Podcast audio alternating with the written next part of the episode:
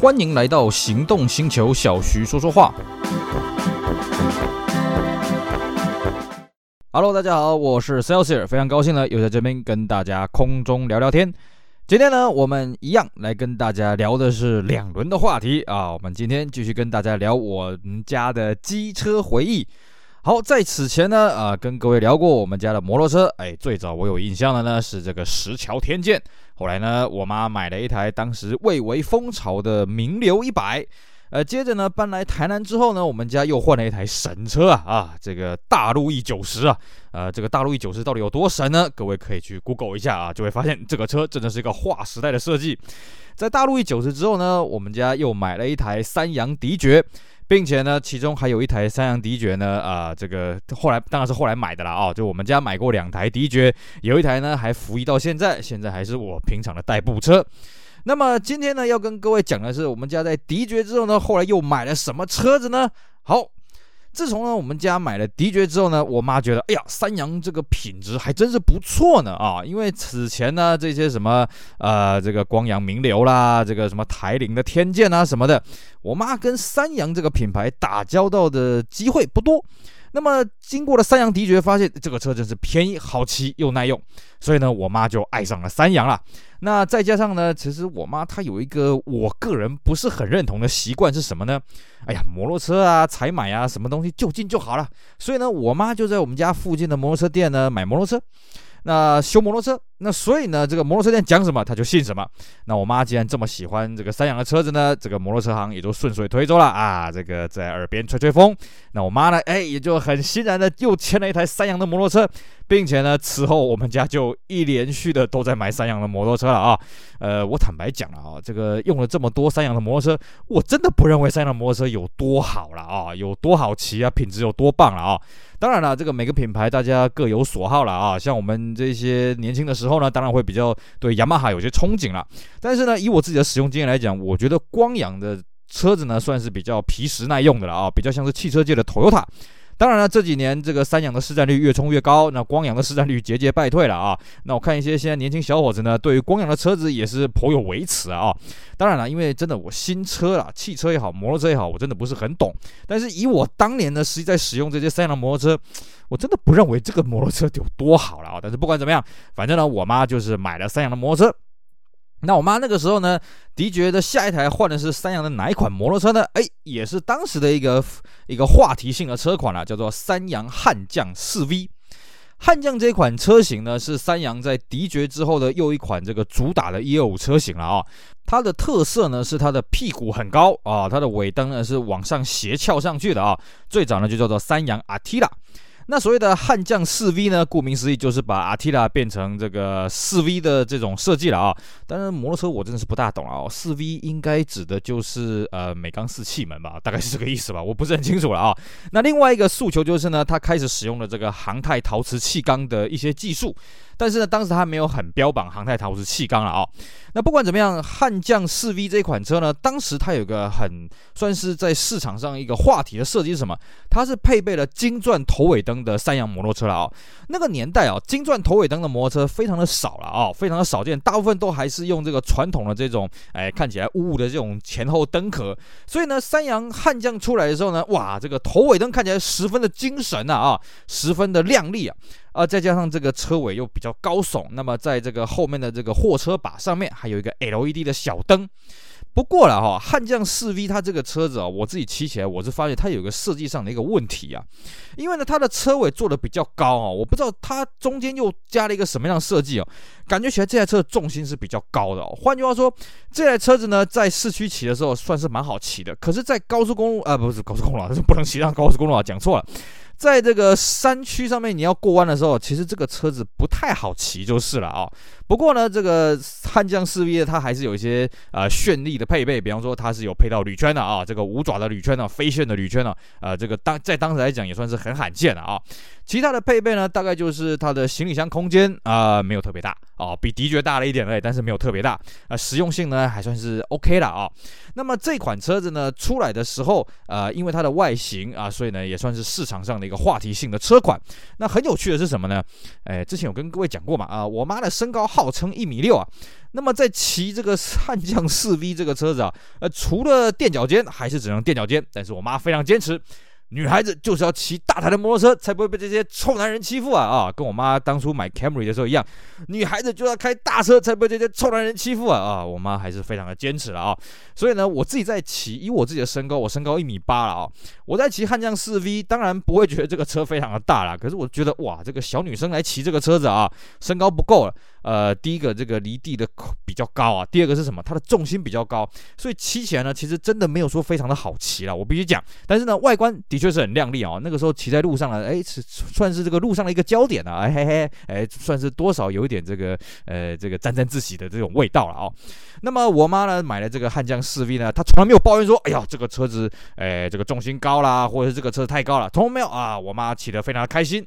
那么，所以呢，紧接着我妈在这个悍将四 V 之后，再来一台，再来一台三阳了啊、那各位应该也猜得出来啊，那时候三阳的一二五也没什么好买的嘛。悍将四 V 的之后的三阳一二五是什么呢？就是悍将啊，三呃三阳悍将。那这时候又叫做悍将啊，各位可能有点哎听不太懂啊，什么意思啊？就是俗称的大眼汉呐、大眼汉这款车子呢，哎，当时的外形又是一个话题性的东西，为什么呢？因为我们刚刚讲的呃所谓三阳阿提拉，还有这个三阳阿提拉四 V，那么他们的头灯都是传统的放在这个方向盘龙头啊，不是方向盘龙头那边的了啊。那么到了大眼汉之后呢，他又把头灯的造型改在这个斜板上面了。其实你翻开三阳过往的造车的这个这个车型来讲啊，三阳出在斜板头灯的车子并不多啊。那么这个悍将大眼汉出来之后，他为什么叫大眼汉呢？因为他的这个头灯的面积啊，我可以说应该是史无前例了啊！甚至你到现在啊，这个悍将大眼汉出来到现在也快二十年了啊，这二十年来，你说斜板上面头灯的面积比大眼汉还要大的呢？嗯啊，我基本上是没什么印象了。我坦白讲啊，甚至到后来的这个战将啊，就所谓的 Fighter 一二五一五零呢，它头灯的面积其实也没有汉大眼汉这么的大。而且呢，当年还有一个很变态的一个改法了啊！各位记不记得这个以前这个迪爵跟豪迈是双生车嘛？那么就有所谓的三眼迪爵。什么叫三眼迪爵呢？就是把这个迪爵的龙头改到豪迈的这个斜板上面去。那各位记得吗？啊，这个豪迈它的头灯是在斜板上面的嘛？那么迪爵头灯是在这个龙头上面啊。如果你把这两台车的车头全部绑在一起的话，嘿嘿，你就有三个头灯了啊！而且呢，这个亮度亮起来会吓死人。不过了啊，这个闲聊一下，如果你真的要改所谓的三眼迪爵的话，你一定要强化你的电流，不然你完全没办法推动这些大灯了啊，因为那个吃电量实在太凶了。那相对的，当初大眼汉出来的时候呢，哎，大家也在想，哎，是不是也有这种改法可以玩呢？不过很抱歉哦，一开始不能这样子玩，是直到后来呢，这个三洋推出了另外一款车子，叫做三洋悍将 F1。啊，那果然就有人开始搞这个三眼 F1 啊，就把 F1 的这个车头灯呢，哎，改到这个大眼汉的这个斜板上面去，哇，这真是不得了！而且呢，比起刚刚讲的三眼迪爵呢，这个悍将 F one 啊，还有这个大眼汉呢，它还有个特色是什么呢？它的头灯呢是走直流电的，也就是说呢，你只要钥匙一插下去呢，呃，应该不算直流电，就是它直接吃电瓶的电啊，你机车不用发动，大灯就会亮。所以这个车电量是相当惊人的了啊！所以如果真的要改这个三三眼 F1 的话呢，这个电力真的是要大幅大幅的强化，不然你的电瓶一下就会没电了啊！而且这个骑起来也会相当的怪异啊！那这是题外话。我妈那个时候呢，哎，也就心血来潮去弄了一台这个大眼汉啊！那么大眼汉它的车身造型呢，没有像呃这个刚刚讲的悍将四 V 啊来的这么的高耸啊，它比较低一点，重心也比较低。那最重要的是呢，它骑起来这个反应性呢，哎，也比这个三阳悍将四 V 来呃来的这个顺畅啊、我对它的印象还算是相当不错。而且那个时候呢，呃，大眼汉还配了这个马吉斯的不对称的胎纹的这个前后胎了啊、在当时的路上呢，算是很特别。因为我们一般都知道嘛，这个汽车也好，机车也好，它的模它的轮胎应该是左右对称的啊、应该是这个看起来这个很均衡的。可是呢，悍将那个时候推出来这个马吉斯，它一个不规则的胎纹呢，在路上真的是独。树一格了啊、哦！那我妈呢，骑这个悍将大眼汉呢，也是骑得很开心的啊哈哈！因为呢，对她来讲，哎，有一台新车可以玩嘛，而且这个车子终于不用像悍将四 V 那样要垫那么多脚尖，还是要垫个脚尖的啊。不过不得不说了，三阳在这个汉大眼汉出来了之后呢，它的业务的机身呢，算是又进化到一个境界了。除了我们刚刚说呢，这个只要点钥匙就可以亮头灯以外呢，它的这个行李箱的空间真的是变大，大很多啊！终于可以放在一顶全罩的安全帽。当然，哎，这个是两片式的全罩安全帽，那种标准的这种啊大的全罩式安全帽还是放不下。那么它也多了这个免熄火开坐垫这个开关了。啊相当的方便了啊！这样我们以前呢，在读大学的时候，就有一个车友啊，非常热心。哎呀，这个免熄火开坐垫呢，很方便，所以呢，他就针对他的敌爵呢，买了线材，买了开关什么的，研究了，我记得他好像研究了两天吧，呃，终于研究出来怎么把敌爵也改这个免熄火开关，而且呢，只要花好像呃两三百块钱的这个材料钱而已了啊，当然还要花一些时间了啊。那他兴高采烈的把这个过程呢贴到 BBS 上面去。啊，然后呢，大家很多人啊按赞了啊，当然那个时候不要按赞了啊，那时候就下面推文了啊，推文说赞，结果呢，下面就有一个人酸了一句，哎呀，如何把敌爵改免熄火开坐垫呢？很简单。你花八十块钱打一把钥匙就行了啊，因为各位还不知道没印象啊，这个这个早期的摩托车呢，这个行李箱旁边还有个钥匙孔，你直接拿钥匙孔起来。甚至呢，敌爵这种车子啊，其实悍将也差不多了啊，就是你钥匙孔用久了哦，那个钥匙都会那个微起了啊，就是那个刻痕都会跑掉。所以呢，像敌爵那种车子，它的钥匙孔是完全垂直于地面的，所以说你骑骑骑就咚，钥匙就掉下来了啊。所以甚至你可以免熄火，直接呃这个钥匙也不用打，直接从钥匙孔把这钥匙抽出来，哎，那再开一下行李箱，哎，行李箱就开了啊！当然这是玩笑话了啊。总而言之呢，这个三这个悍将大眼汉，呃，悍将进化到他大眼汉的时候呢，它的一些舒适性的配备啊，算提升了蛮多。那么骑乘起来的重心也没有像啊汉江四 V 这么的高了啊。于是呢，我妈自从买了这个大眼汉之后呢，这个汉江四 V 她就不骑了啊，全部都丢给我骑了。那好吧，那也是成为我这个在大学时候的这个交通工具了。我也把它弄到去台北啊，他陪我这个征战了很多地方了啊，陪我这个上山下海什么的。啊，到现在呢，都还在我这个服役的这个行列当中了啊。这台车子对他感情是很多。那么我妈呢，在买了这个悍将 F1 啊，不是悍将 F1 啊，这个大眼汉之后呢，啊，家里面又有一个悍将 4V 嘛啊。理论上我们家是不缺摩托车了。别忘了那时候我哥还有一台三阳迪爵。结果呢，有一天我妈忽然又牵了一台摩托车回来。哎呀，这个我真是伤脑筋了啊。我妈牵了什么车呢？没没错，就是我刚刚一直讲的那个悍将 F1。那这个悍将 F1 是怎么来历啊？这个我也觉得是蛮蛮神奇的啊。大致是说，三阳呢那时候要推悍将 F1，为了要宣传造势呢，所以他第一批呢，他是试验性的给全台湾每个三阳的经销商呢一台啊，当做这个经销商的一个奖励品了啊。那我妈呢在那天去保养的时候，看到哎这个摩托车行来了一台新的摩托车，哎看起来不错呢，那我妈就把它牵回来了。哦，这个故事就是这样子。我那时候也是觉得莫名其妙，你干嘛动不动就把这车牵回来了啊？那其实啦，悍将 F1 的外形跟悍将大眼汉呢，其实呃差异性是蛮大的。但是你可以看得出他们的关联啊，因为他们车头车尾不一样，可是呢，其他的地方像仪表板啊、像座椅啊什么那个些夯不啷当都一样了啊，所以才会有所谓的我们刚刚讲的这个三眼 F1 这种改法。那 F1 呢？它就是在外形上，它就是把这个大眼汉在斜板上的大灯呢改到车头上面去。也就是说呢，哎，终于有这个主动转向式头灯了。那么尾灯的造型呢，把这个原本呃汉大眼汉的这个小菊花尾灯呢改掉了啊，改成一个比较普通的造型了啊。当然看起来是蛮蛮凶的，凶凶的。不过呢，这个骨子里面两台是一样的了啊。但是我们常常在。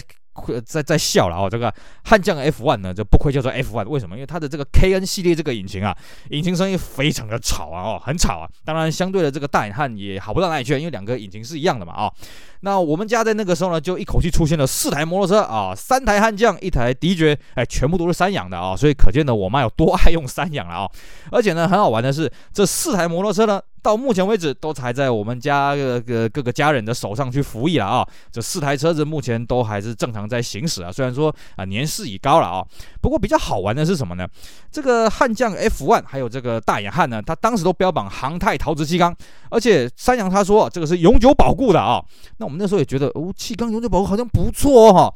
那前几天是有听到一个消息是说，好像三阳取消了永久保固啊，因为三阳算一算好像这个划不来啊。我个人是觉得在商言商了啊，你搞这个永久保固对你来讲没有什么太大的好处了啊。当然，这个悍将 F1 啊，或者大眼汉这个引擎其实还算是蛮耐用的了啊。用起来是没有什么问题。只是说呢，悍将车系它普遍通病就是它的整流器很容易坏。我记得早些时候呢，大概每年都会烧一次，然后烧了整流器之后，你车子就会发不动啊，车子骑起来就会怪怪的。那么这个最近这几年好像有改良件出来，所以这几年比较少坏掉了啊。